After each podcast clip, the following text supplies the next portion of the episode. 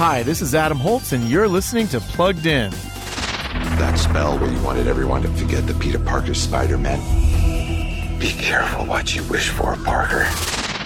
The new movie Spider Man No Way Home begins where 2019's Far From Home left off.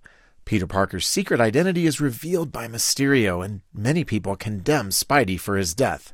The big reveal makes life impossible for Peter's friends, so he begs Doctor Strange to magically wipe the world's memory of Spidey's identity. But the spell he casts goes awry, yanking in bad guys from previous Spider Man movies.